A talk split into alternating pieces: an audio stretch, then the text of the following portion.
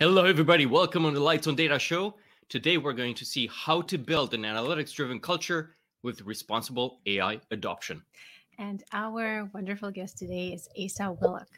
He's the Vice President and General Manager of Alteryx Product Engineering, where he leads the machine learning and artificial intelligence teams. His passion for using the latest technologies to incubate new customer experiences is helping Alteryx make machine learning and AI more accessible to technical and non technical knowledge workers. ASA has also been granted 37 patents and honored with the prestigious 2017 Adobe Founders Award and the 2006 Technology and Engineering Emmy. That is very impressive. Asa is an engineering, is an industry thought leader and frequently speaks on the intersection of generative AI and analytics. Welcome, Asa. It's a pleasure to have you. Georgiana, thanks for having me. I'm excited to be here. Looking forward to it. Should we dive into it? Likewise so we have a, a, very interesting topic, but as um, we usually do, we would like to start by asking for a fun fact about yourself. Yeah, happy to. And the fun fact that I had to share with your audiences today is previous to my life in working in software and in uh, digital IT was that I had a background as a stand-up comedian. Two years. Uh, yeah, yeah, that's true. Two years telling that's jokes, really fun. standing up, and it taught me a lot of fun. So really an enjoyable time there. Yeah, we love going to stand up comedy and we always admire how spontaneous the, the stand up comedians have to be and how hard it actually is. Yeah. So yeah. that's amazing. Yeah, but all worthwhile if you can make, you know, some friends, some family laugh. It's amazing feeling. Yeah. For sure. It's uh, yeah, it builds a nice nice culture overall. it does.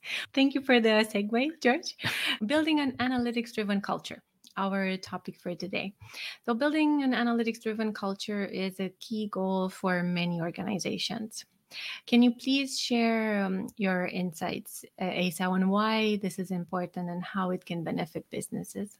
Yeah, yeah, and it's a great question. And when I think about it, I, I, probably think maybe in a direction that I don't know if everybody else has explored yet, which is that if you compare creating an organization that is almost like a life form. It's, it's a thing that takes on a mission of its own, and you are all the different components of that sort of enterprise coming to life and, and pursuing that mission.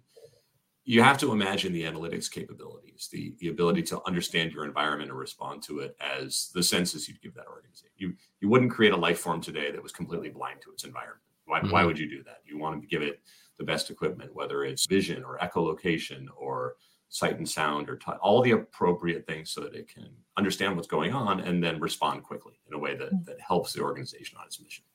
Business organizations are really no different, right? You're coordinating the work of hundreds, sometimes thousands.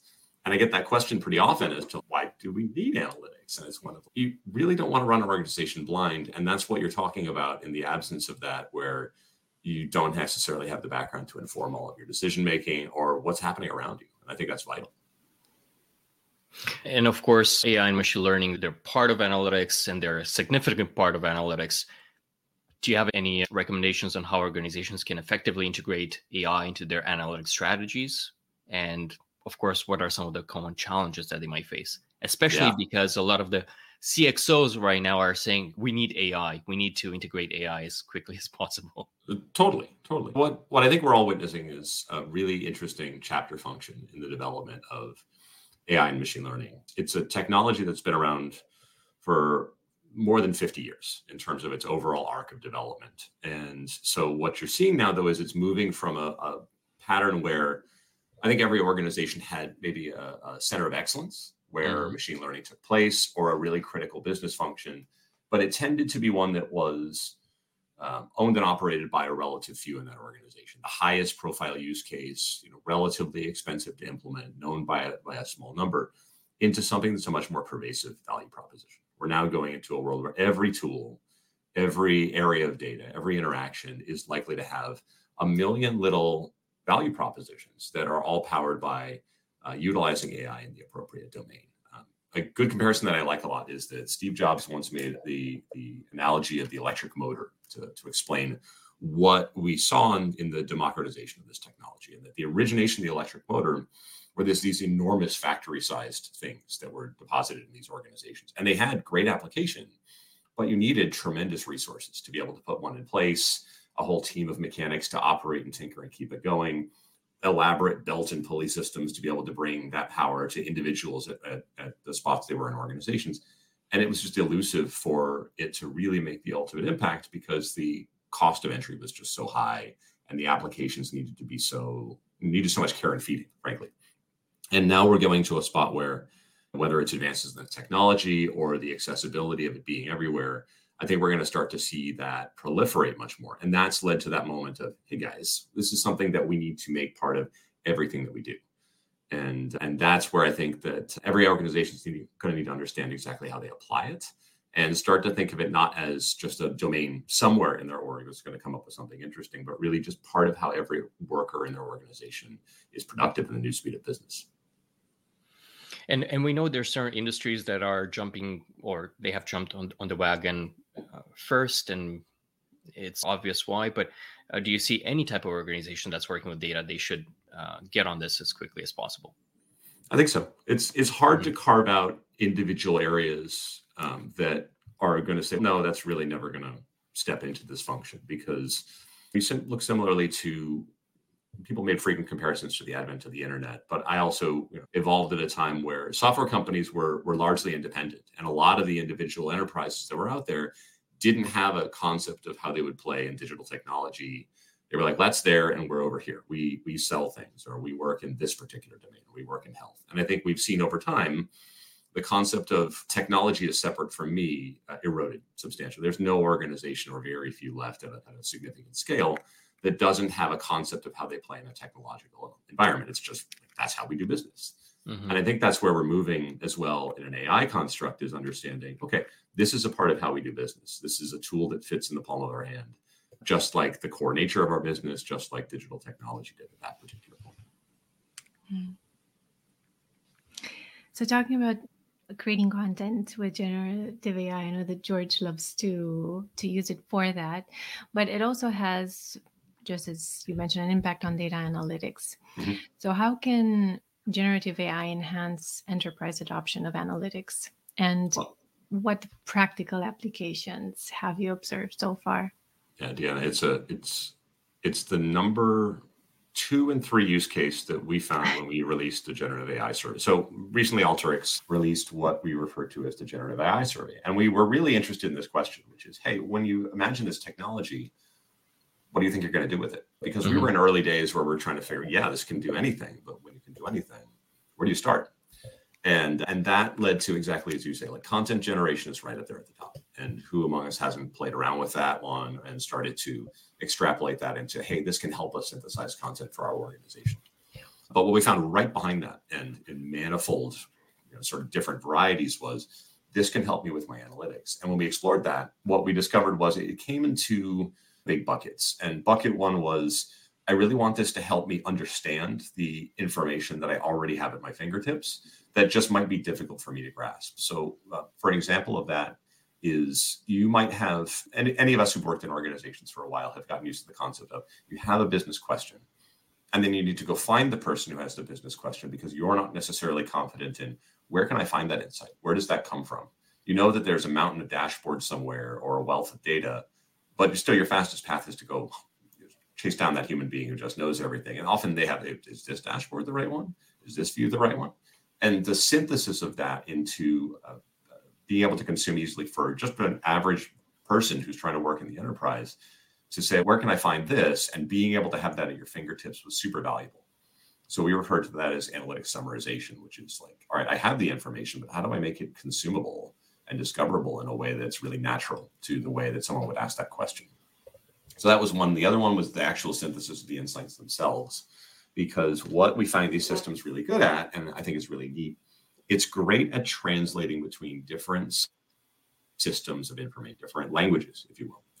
And so you might have your systems of insight tucked away in a data warehouse in SQL. You might have it in a mountain of PDF files somewhere. You might have tucked it into a wealth of computer vision documents or in systems of record. It's, it's all over the place. And the ability to use these capabilities to say, draw that out of all of these systems and answer this question for me is a vital one.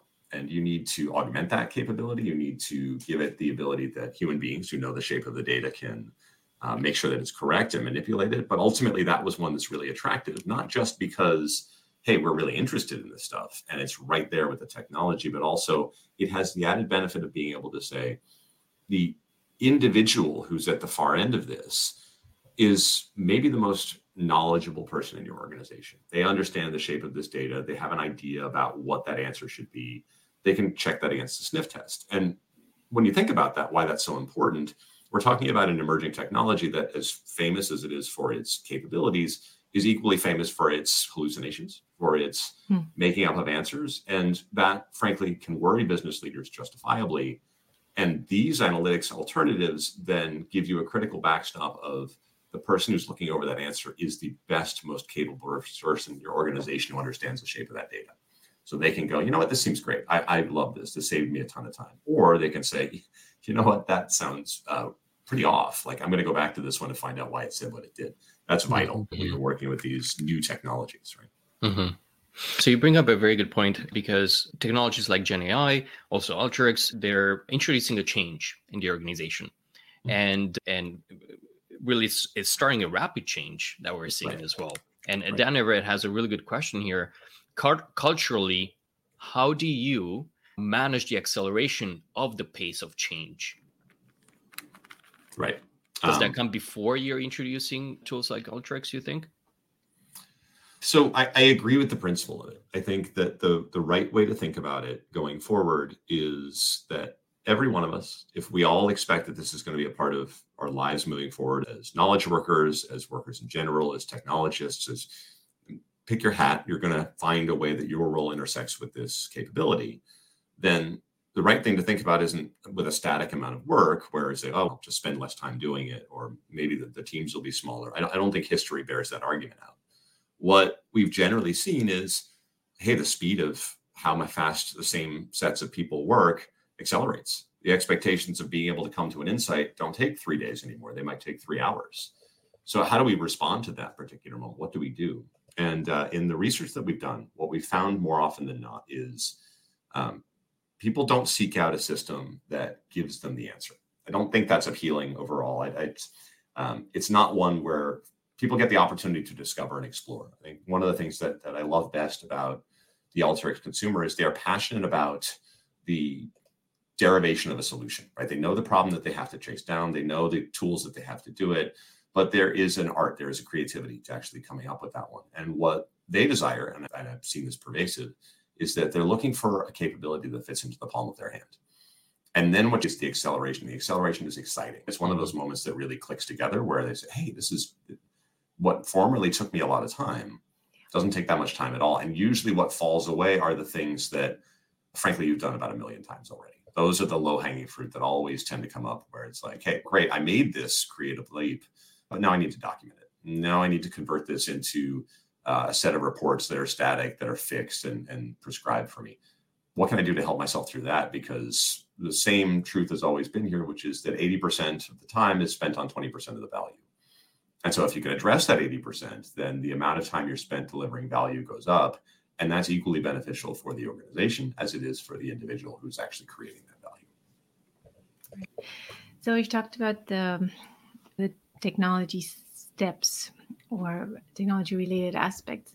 But when it comes to people, to the employees that actually start using it, so what strategies uh, do you find useful to facilitate a smooth transition to an analytics driven culture?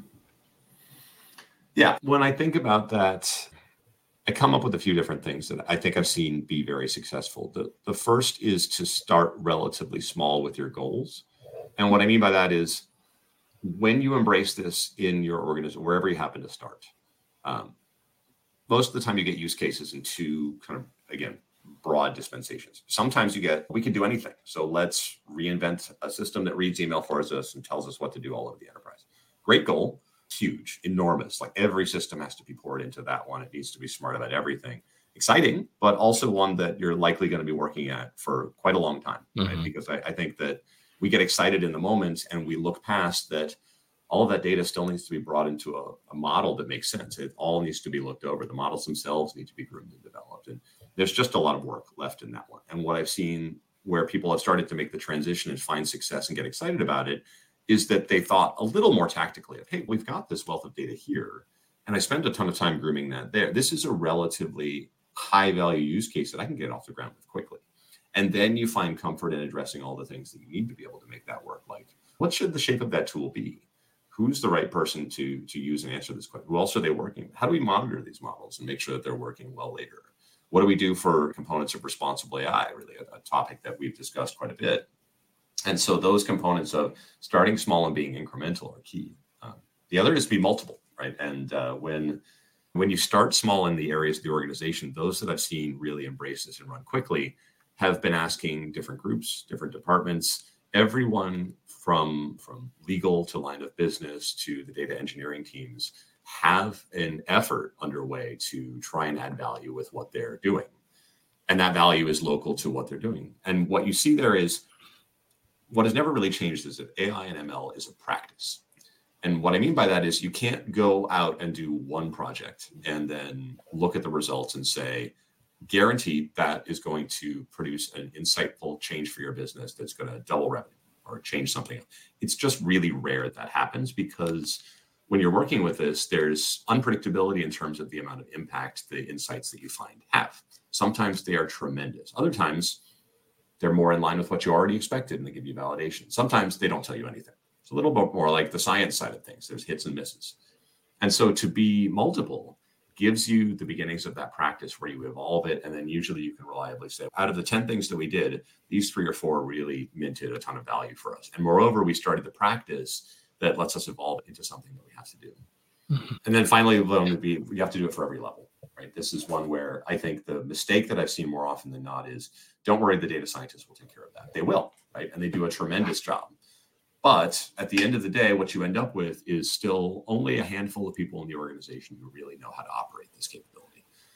You need to set yourself up for a situation where really every level of worker has the ability to create insights for themselves, to mm-hmm. start to develop with AI. Because if you're going to see that success, that means that every worker got up to the new speed of business. And that doesn't happen off of the backs of a tiny team. Mm-hmm. So companies need to not just invest in tools, but also training, data literacy, make mm-hmm. sure that if two people are taking a look at the same insights, they are drawing similar conclusions, that they're not misrepresenting what they're seeing there. Totally. And often they'll have very different looks at the same insight, which reflect on, hey, do I know that this is correct? Or, hey, I know this data and I know that we have more modern data, or I know we can augment it with this, which will evolve the insight or hey i'm aware that this model has some well-known biases. Let me substitute it for an alternative that's going to perform better for you. And often those have a dramatically different effect on what the answer is. Mm-hmm. and the richness of those different skill sets brought to bear on the same sets of questions is really what gets me excited about engaging not just ai but at that intersection of all of these different personas. Mm-hmm. Uh, Jean Sebastian here I put an interesting comment, and he's mentioning that cus- customers have now access to many AI tools as well, and mm-hmm. companies need to provide useful tools to support them more effectively. Yeah, in terms of supporting people with all of the different tools, uh, couldn't agree more. Right, the the disposition of that one is probably two or three different things. Right, one of mm-hmm. which is there needs to be an awareness of what are the key components that allow me to feel like this is something that again fits within the palm of my hand. The value has to come very close to what I do in my day to day line of work. I find that if the opportunity for engaging with a system is distant, somewhere hidden within the enterprise, it's very difficult to understand what's available to you. And only a relatively small number of people are going to go seek that out because they're very technology forward. On the other hand, where you bring the capabilities into the tools that people know and love every day, and we all have them, right? Every line of business, every function has critical software tools that we rely upon. Those are the ones that we look at and say, imagine if each one of these tools got three times faster. Imagine if they were three times richer with the information that they can provide. Imagine that it managed to do some of the more monotonous elements of work for you. That's where we tend to see the transformative value because you live and breathe in that tool every single day. And then the discovery process of which tool is right for me isn't necessarily relying on a very long cycle of discovery and word of mouth and moving their way through. Instead, the value comes to you.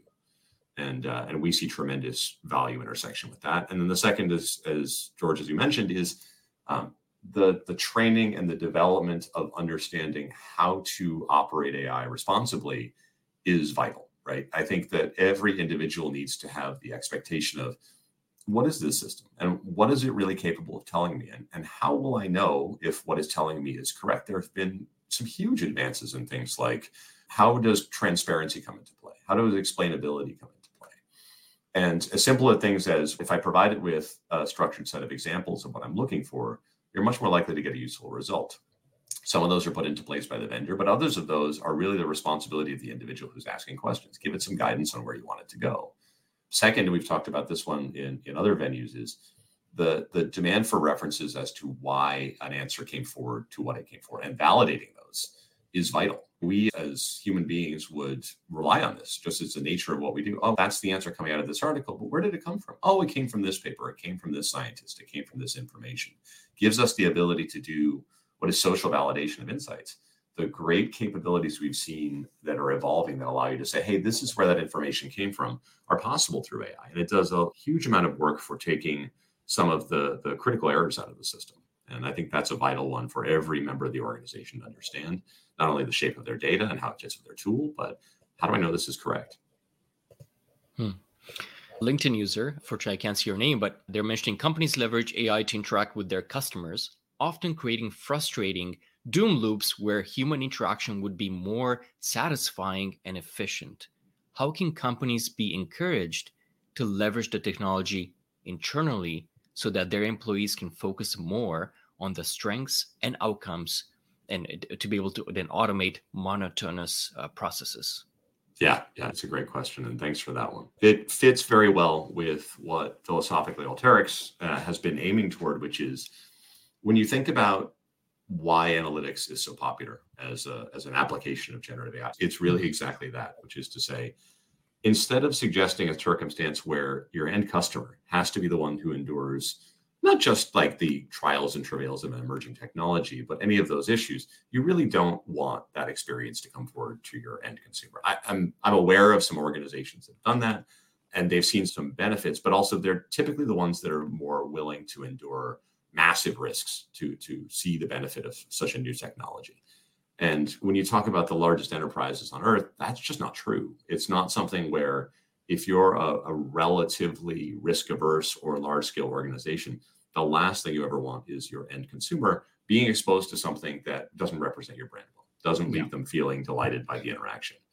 But as was mentioned earlier, you have amazing, capable, well trained members of your organization who are always ready to help them. And the problem that member of the organization, whether they be customer service or a retail representative or, or an executive like myself, is that a lot of the time that they spend and the difficulty in engaging all the different scale of individuals is finding the data at your fingertips you need. One of the most popular use cases that we see come forward is something like, hey, I have a gigantic product catalog and there's huge amounts of information around what is the best thing about that product? What does this product pair well with? Is it good for this? Is it good for that? Will this thing ship on time? Do I have information that I want to share with this consumer?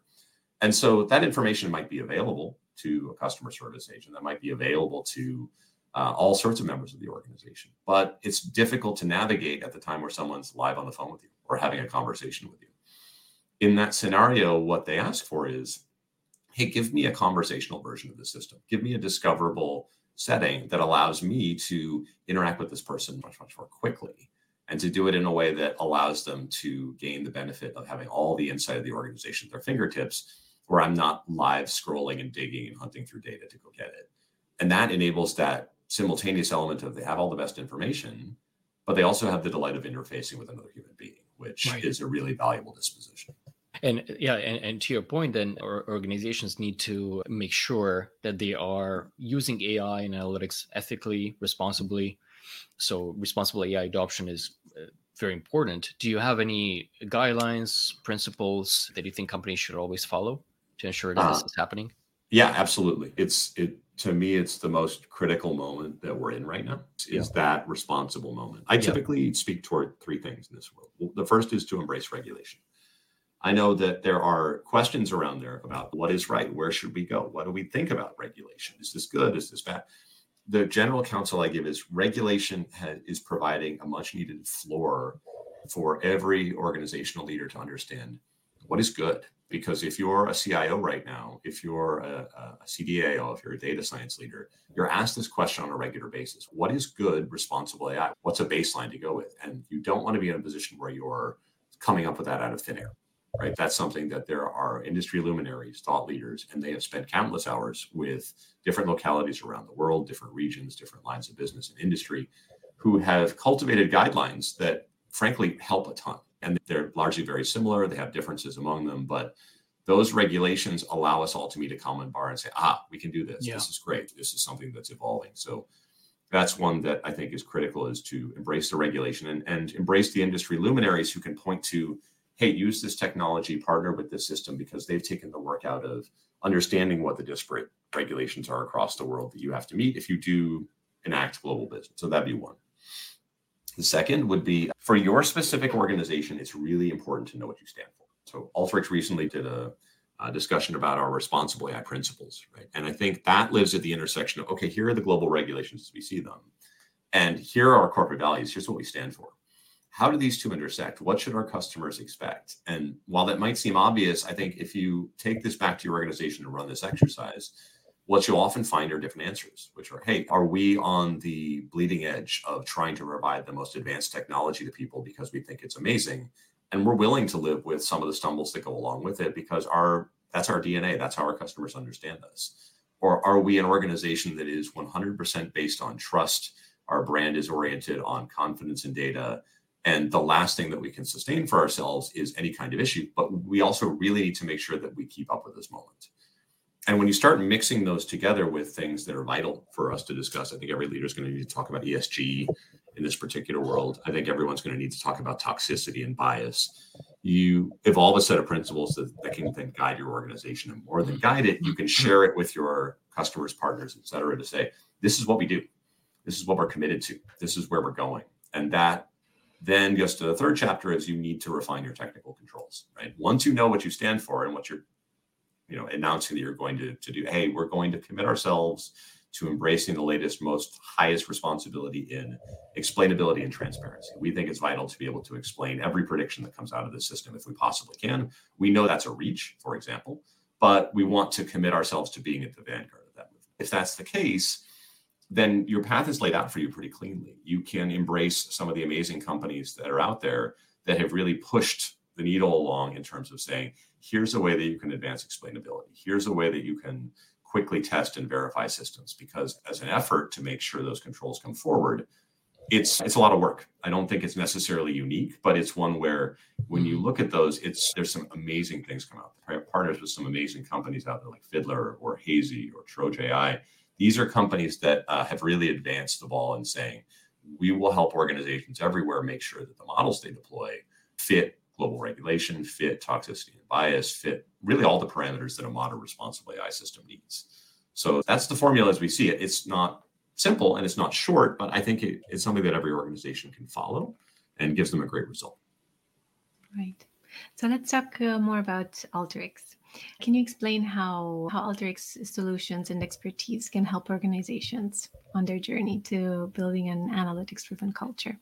Absolutely. Alteryx uh, was founded with really that core idea in mind, which was that I've been blessed to spend time with the Alteryx founders and Dean Stoker mm. and Libby Duane Adams, and their passion is infectious on this topic, which is that every member of an organization, not, not just a, a highly technical few, can be trained, educated, and, and given the capabilities to understand the shape of that organization's data.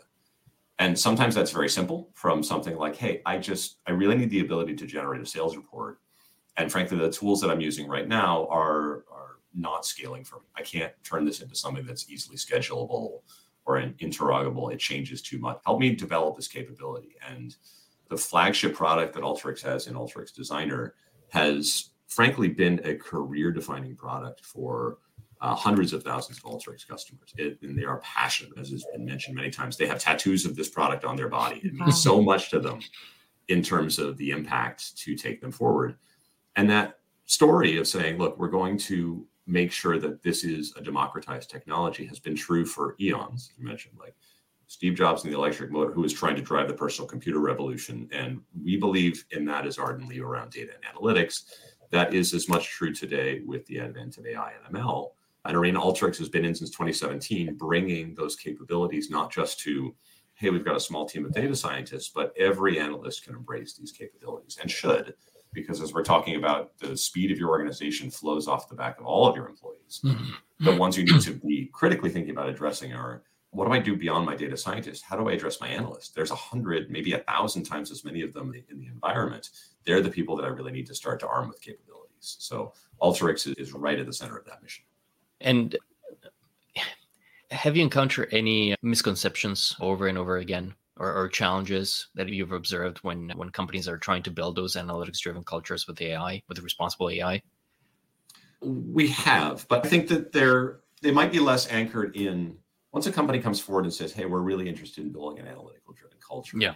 I feel like there's a lot of common ground that's already been reached at that point. Of we understand that this is going to offer us amazing value, and we get that we're taking our people on an amazing journey and we're going to follow this pattern and we're going to stay the course and get there. These lead to the, the, most amazing journeys. The customers that I've had a relationship with who've taken that journey, it's been outstanding, and they are they're friends for life in some perspectives because you help them raise their people up in terms of capabilities and upskilling, which is super super rich. When you talk about the AI moment, I've witnessed two things that I think are are probably general misconceptions that will take a long time to reconcile their way through. Maybe the first one is AI and ML is a big topic. What is an AI and ML problem is not always evident, I think, on the face of it. I think sometimes when you sit back and think about, well, do I have an AI and ML channel? What should I be doing with this? I think when people take the time to actually spend time discovering what the technology can do, it amazes them sometimes the amount of different applications everybody can have in their life. Uh, I have a friend here at Alteryx who challenges everyone and just says, just take something you like in your life, something around data. Take your job out of this for for a minute, but just take some component that you find really rich. And you talked about earlier about you know, the different hobbies people get into. Uh, I read a lot, right? I, I read upwards of 100 books a year. And so the, the pattern and information about that reading is fascinating to dive into and spend time exploring. And you start to very quickly get into what book should I read next? And it doesn't take you that long to start to come up with. I feel like I've got a better recommendation system than anybody does for me because I'm grooming and looking at this data myself. And it really engages you direct to the heart of a problem. And so I think the misconception that sits around that one is ML for me. Maybe that's for somebody else. And I think it's actually for everyone. Mm-hmm. It's just a it's a space that starts looking a little scary in terms of there's a lot of words in there, or there's a lot of different jargon that goes with that. But I think if we have a mission to go with it is AI and ML are really for everybody and take a little time to explore your passion in it. Take a tour of the Alteryx products. They're, they're free and available for trial on the website. I think what you'll find is you can very quickly come to something that enriches your life by a simple understanding of the data that already sits around you, even if you take your job out of it. And then maybe the second that I think sticks with us might be is that the relative pace that this new generative AI moment has caught up with us I think leaves people really excited, which is great. Like people, uh, they're just thrilled about embracing this technology. They want to apply it. It doesn't different. That is awesome. But it also, I think, leaves us in a disposition where we sometimes think we know a lot more about it than we do. And I'm not saying that we need to then take a step back and say, oh, we need to be afraid of this. I think that when you understand what it is as a system, which is it's an amazing system for predicting what words people expect to hear next from a human being or from a coding system, then you can start to understand all right then the data that i feed it is really vital and i need to make sure that i spend the time grooming that and building that foundation that will take time or mm-hmm. this application is different from that one. That's a really practical understanding. Uh, a recent survey that Alteryx did in the same vein was said that i think it was uh, upwards of, of more than half of board members consider themselves experts in generative ai within a year of its real coming out to market and we, we stood back and kind of head scratcher on that one for a moment I'm not sure very many of us can call ourselves experts in this technology. It's yeah. just, it's frankly so new. And I know that that board members are amazing. But on the other hand, how much time do they really get to explore it? And it led us to a disposition of, I think we've set the bar for understanding it well, maybe too low. And I think what that means is that we all need to invest ourselves a bit in what you said formerly, George, in education to make sure that we really feel like this is something that we understand really well and we get through those first applications. And then once we've gone through it a bit, and maybe we're at that point where we can really say, this is something that we understand mm-hmm. well. Um, mm-hmm. Um, because otherwise we get conviction without any real founding, and that can lead us to running around in circles, which is something nobody wants. Right.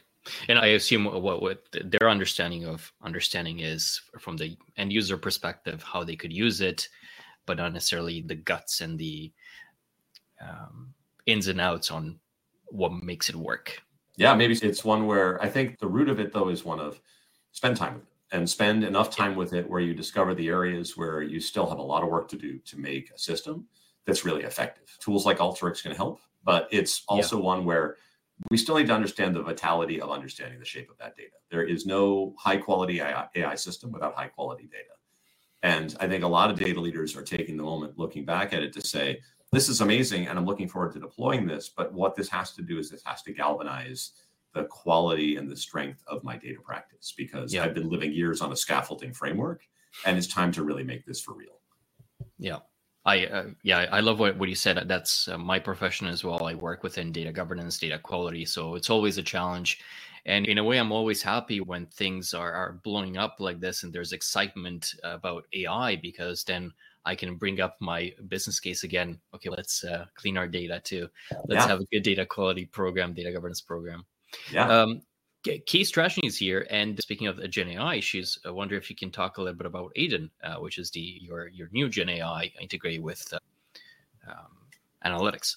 Absolutely, and, and thanks, Kate. So the the Alteryx AiDIN product is something that we announced in May at our Inspire conference, and what it represents is that um, Alteryx has moved to the vanguard position in terms of providing generative AI capabilities in many different shapes and forms to that analyst that we spoke about in, in great extent. And for that matter, to the critical roles in the organization that develop those analytical insights, whether they be the original analyst, but also to the data science and the data engineering roles that they sit adjacent to.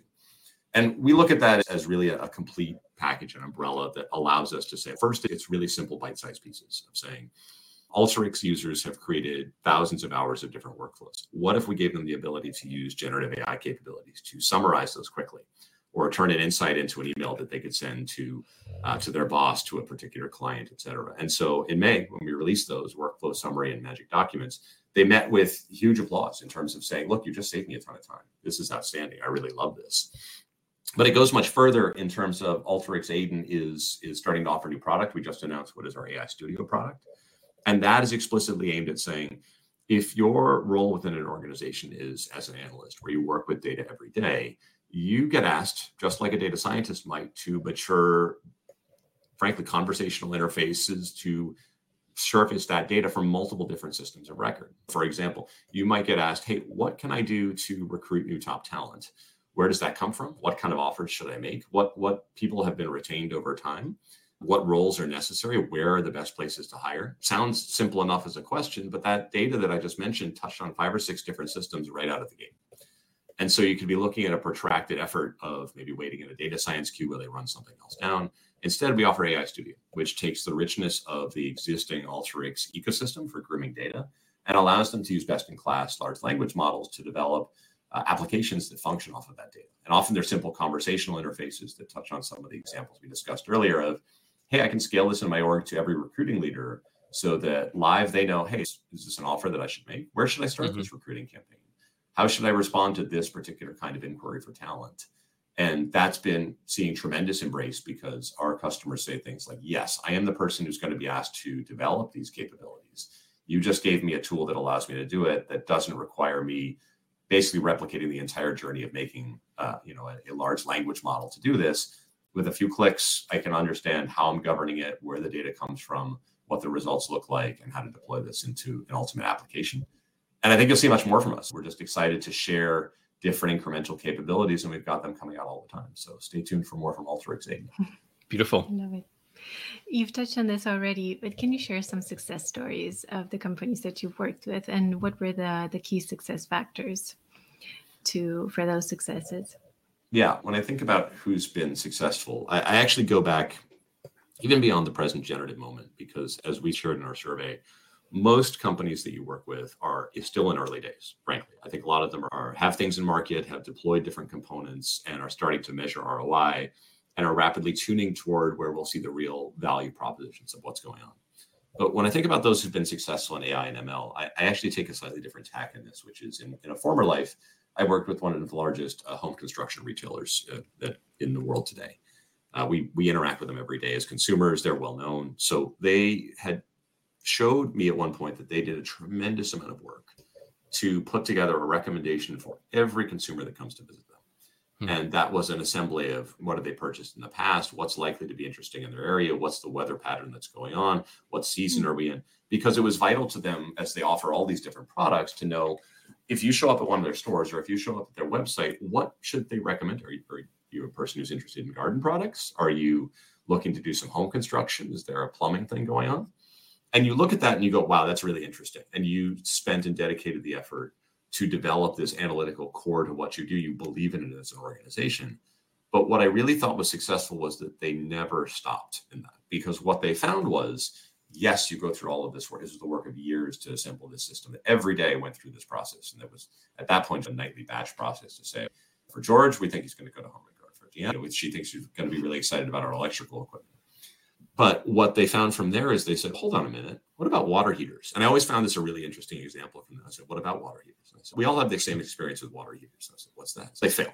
I said, what do, you, what do you mean they fail? And said, yeah, when a water heater fails, when was the last time that happened? I was like, oh God, it took me back to a story of the water heater falls apart. You don't have hot water that morning, and maybe it's flooding your basement or worse versions of this one. They said, yeah, the, did you know that the water heater is the highest margin product that we keep here?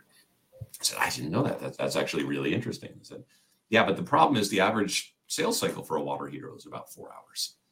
And I was like, like, wow, that's really fast. Well, like, well, think about it. Your basement's flooded with water. You're standing in the middle of that water. Get your phone out. Figure out what water heater should I get. Okay, can it be here in an hour? Yes, it can. Okay, sold. It's done.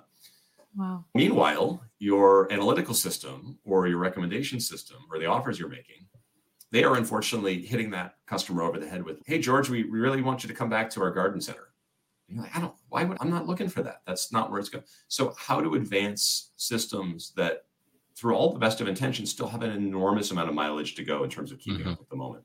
How do you make this something that is really delightful? Is it's ready for you, right? What you wanted was the slightest signal that, no, you know what, I'm looking for water here. Gotcha. I know what you're looking for now. Here's your water heater. It can be there in an hour. And getting to a state where you can truly scale a technology like the ones that we have into something that can replicate the best experience of a small business, right? We talked about that earlier of the individual interfacing with another individual at an enterprise is the gold standard, right? Someone who really knows their business. I usually think of a small business, someone who knows you, who knows what you're interested in, who knows the value of what they have on offer is ideal. And the problem is scaling. Mm-hmm. And so we've got so much room left to go, but the companies that I'm confident will do it are the ones who mine away at that journey every day, every week, every month to try and advance the cause of that because they are the ones who reach the innovative new breakthroughs and say, wow, this system's amazing. What did it take you to do it? Let me tell you, we've done this journey over years where we cultivated this and turned it into something and we experiment with it. I think developing the practice that starts in data and analytics and ends in you know really showing value in your customers, uh, that's the work of a lifetime. Beautiful. Mm-hmm. I um yeah, it, it, it's a bright future ahead. And uh, I know uh, Dan Everett put his comment earlier on something else, but I think it matches here as well. And he's saying it's exciting, uh, scaring, uh, or both at the same time as well. Yeah, I, I, have a term that I use for that one. So I feel excitified, right? Love it. Thanks so much, Asa, for uh, for being on the Lights on Data show and putting the lights on how to build an analytics-driven culture with responsible AI adoption. And I'm, I'm for sure going to put some uh, links in the show notes. You have a couple on the AI principles that I think companies could look at and use and maybe adopt. And you have an enterprise of the future white paper as well that I think it's uh, a very good read and informative. That's great. George, yeah, thanks you so much for the time and thanks to the audience for the great questions. And uh, look forward to doing it again soon. Thanks Thank much. you. All right.